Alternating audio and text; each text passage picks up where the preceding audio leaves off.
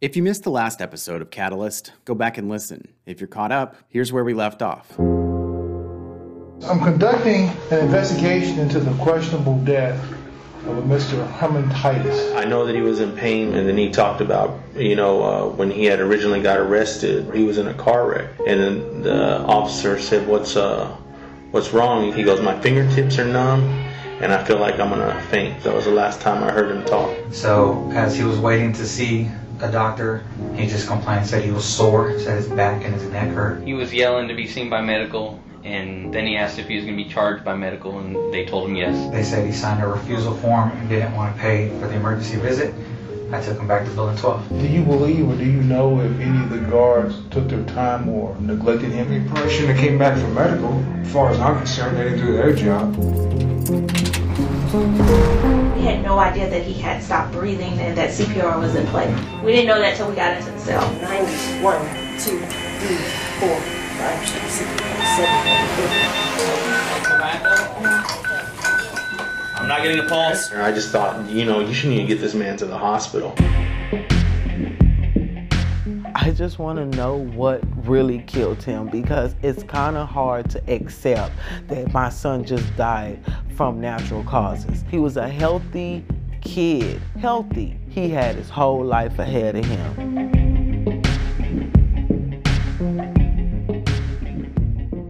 Speaker Moody's bill relating to access to certain law enforcement, corrections, and prosecutorial records under the Public Information Law. February 2019, the Texas state capitol. Lawmakers had returned to Austin nearly two months before for a new legislative session. In that time, thousands of bills had been filed and were in play. Most wouldn't survive to May when the session wrapped, but this day, Representative Joe Moody was aiming to make sure his open records bill would. Thank you, Mr. Chairman. Members, House Bill 147 closes a significant loophole in our public information law that's had tragic consequences for Texas families and Texas transparency. This House State Affairs Committee hearing marked the second legislative session Moody had pushed to close the state's dead suspect loophole. Our public information law was designed to keep the public informed about what its government is doing. However, back in 1997, we created an exception designed to protect innocent citizens.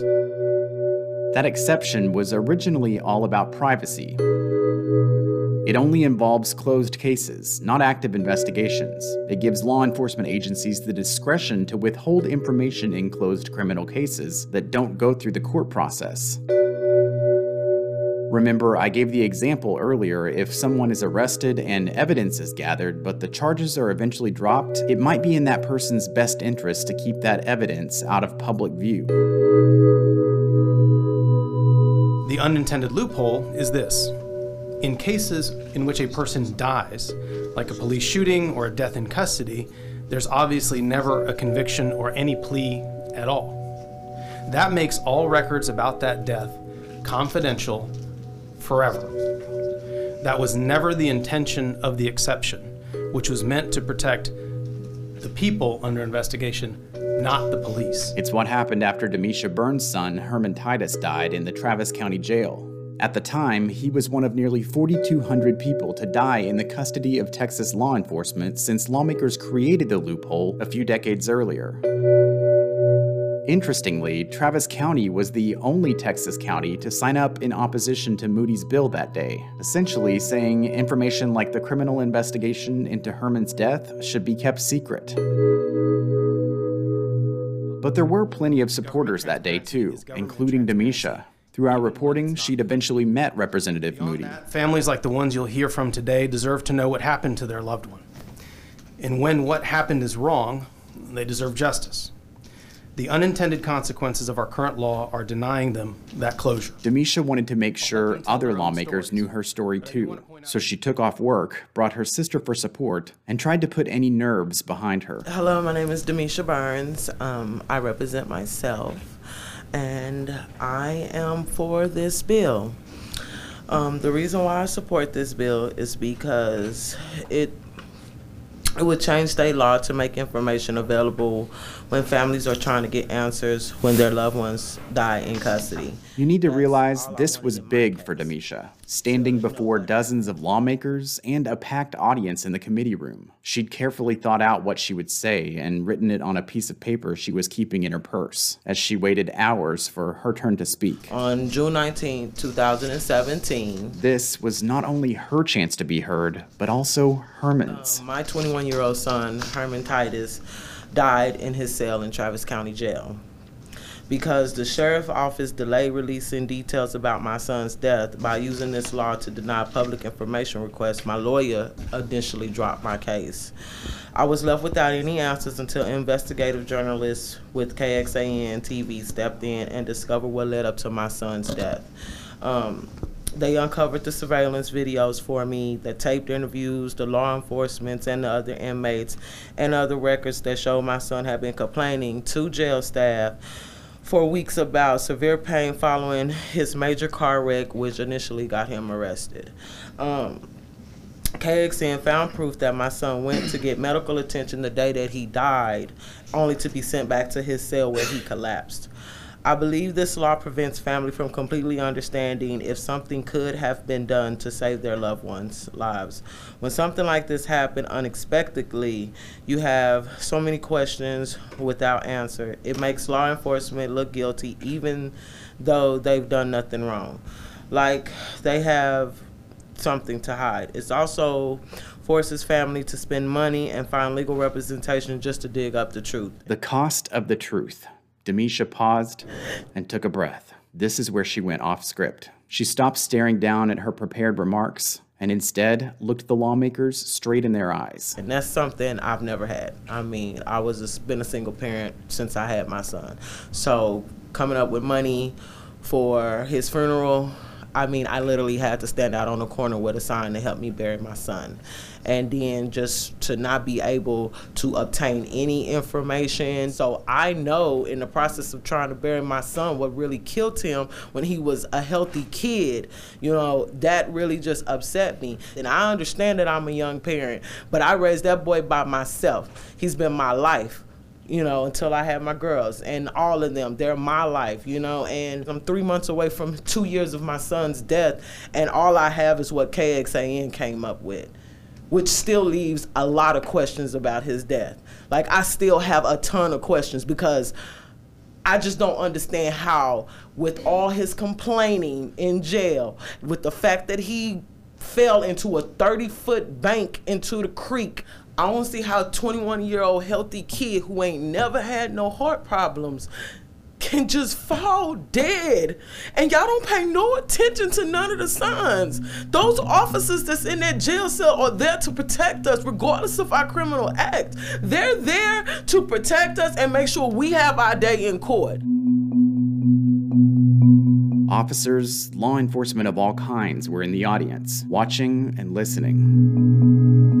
For Moody, it was a delicate balance, wanting people like Demisha to speak out, while also realizing this type of legislative reform was going to require support from police and their unions, one of the most powerful lobbies in Texas. And I don't say that to take anything away from the amazing work our peace officers do.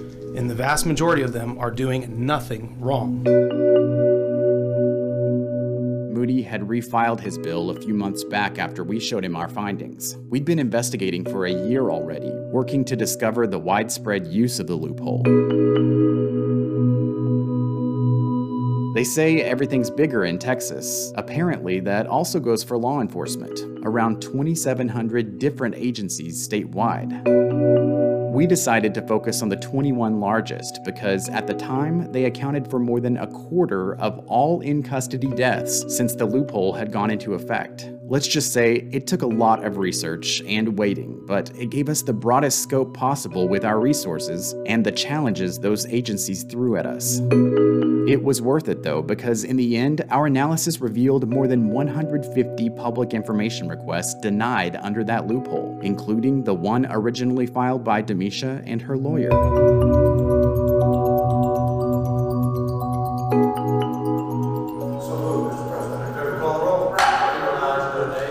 We have to be better. We have to demand more of our, ourselves and our systems. Moody said it was proof that some police agencies might be taking advantage of the loophole to avoid transparency. Those results are likely far greater, but impossible to know because in Texas, agencies can legally destroy such record requests after just two years.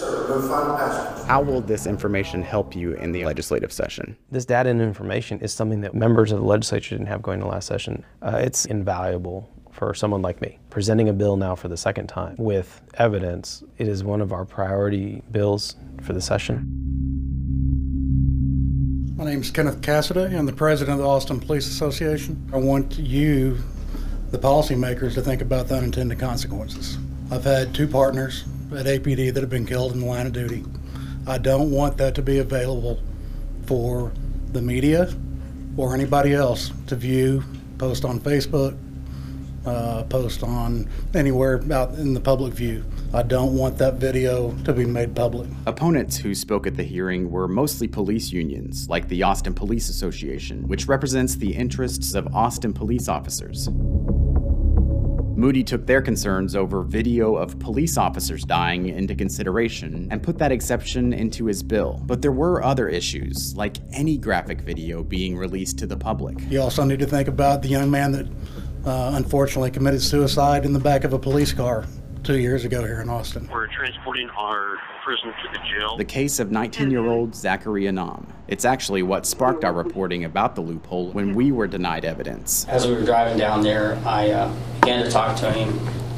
I noticed that he was real fidgety in the back seat. He'd been picked up for shoplifting in 2017, and police missed a gun in his waistband during the pat down. Well, anyway, you just told me he was suicidal. I'll let the staff at the jail know so that they can um, treat you properly there. Then he said uh, something about, I, I, don't know if I'm going to make it to the jail. Removed a pistol, uh, it appears, from the back of his waistband, placed it towards his head while still handcuffed, was able to pull his hands around to the side. I hear um, the racking of the slide on a semi automatic pistol. And uh, I stopped the vehicle, exited the vehicle, let people know what was going on. One lady's got a gun in his He's in the back seat. He's got it to his head. A few minutes later, you know, I heard him pull the trigger. Shots fired inside the car. Inside the car. 10 4 shots fired inside the vehicle. CPR in progress. Start EMS. Yeah, start EMS. I can see in the reflection we've got blood. As you heard, we obtained a lot in the case, but Austin police chose to withhold surveillance video of the arrest and a video recording inside the car that could shed light on what happened in those crucial moments before Zachary Anam shot himself.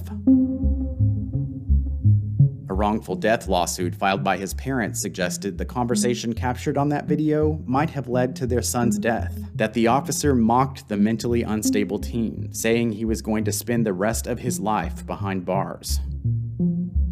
The city of Austin called the incident tragic and said it stood ready to defend its officers.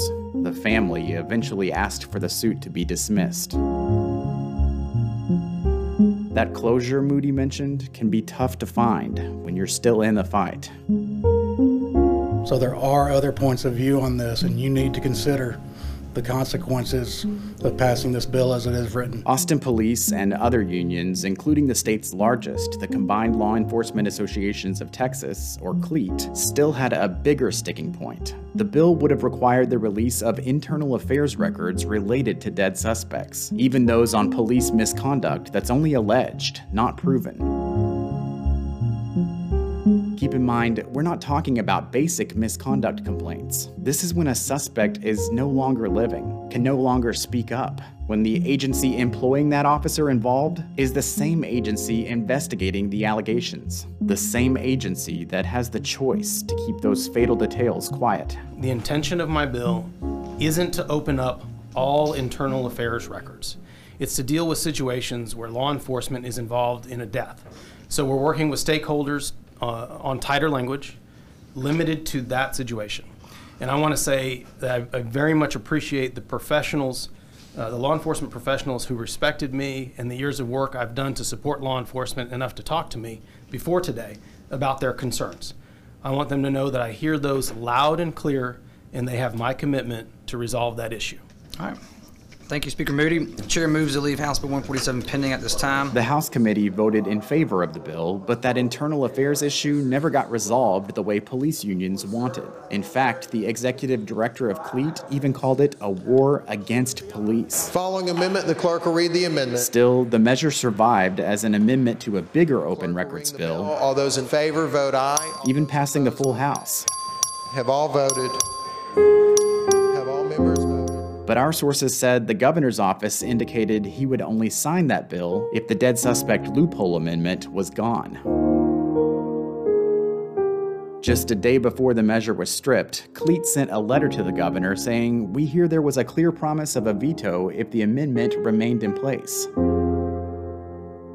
Disappointed, Moody said a deliberate disinformation campaign by the very people fighting transparency made it impossible to advance this legislation. In closing, once again, like I said, I'm for this bill. Demisha shared that disappointment when we told her the outcome. Testifying for the bill had given her hope. At this point of my grieving process, it's just a lot of anger. So it's probably not going to benefit me because doors has been slamming in my face throughout this whole process.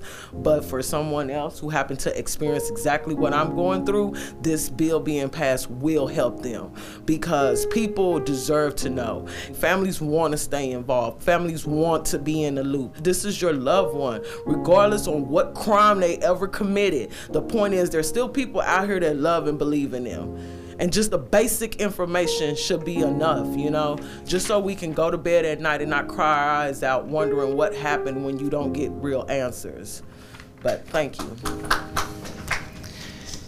I understand your frustration. You, you certainly have a right to this information. I hope this bill does help you, actually. I, I really hope it does. I don't know if it's ever going to help me, but speaking today is helping me. The committee chairman you heard tell Demisha she had a right to this information? Well, he's expected to become House Speaker when the next legislative session starts in January 2021. So that strong show of support will now come from one of the most powerful people in Texas government. And we checked back with Representative Moody, who's planning to refile the bill. See, since the last session, criminal justice reform has been in the spotlight with protests here in Texas and across the nation over police brutality and racial injustice. That could propel any legislation about deaths in custody forward. Which leads us to our latest discovery. When researching what police legally must share with the public when someone dies in their care, we found hundreds of examples of agencies not following the law. One case and its missing autopsy results stuck out because it's a name we've come to know well Herman Titus. Next time. I think that your report may do some real good helping legislators understand that this is a problem that they should fix. Certainly, that's something we're going to look at in the statute to give a little bit more teeth and requiring district attorneys around the state to uh, prosecute it. All legislation, the devil is always in the details. Cops should get a fair shake. To pass meaningful, important legislation, timing is of the essence.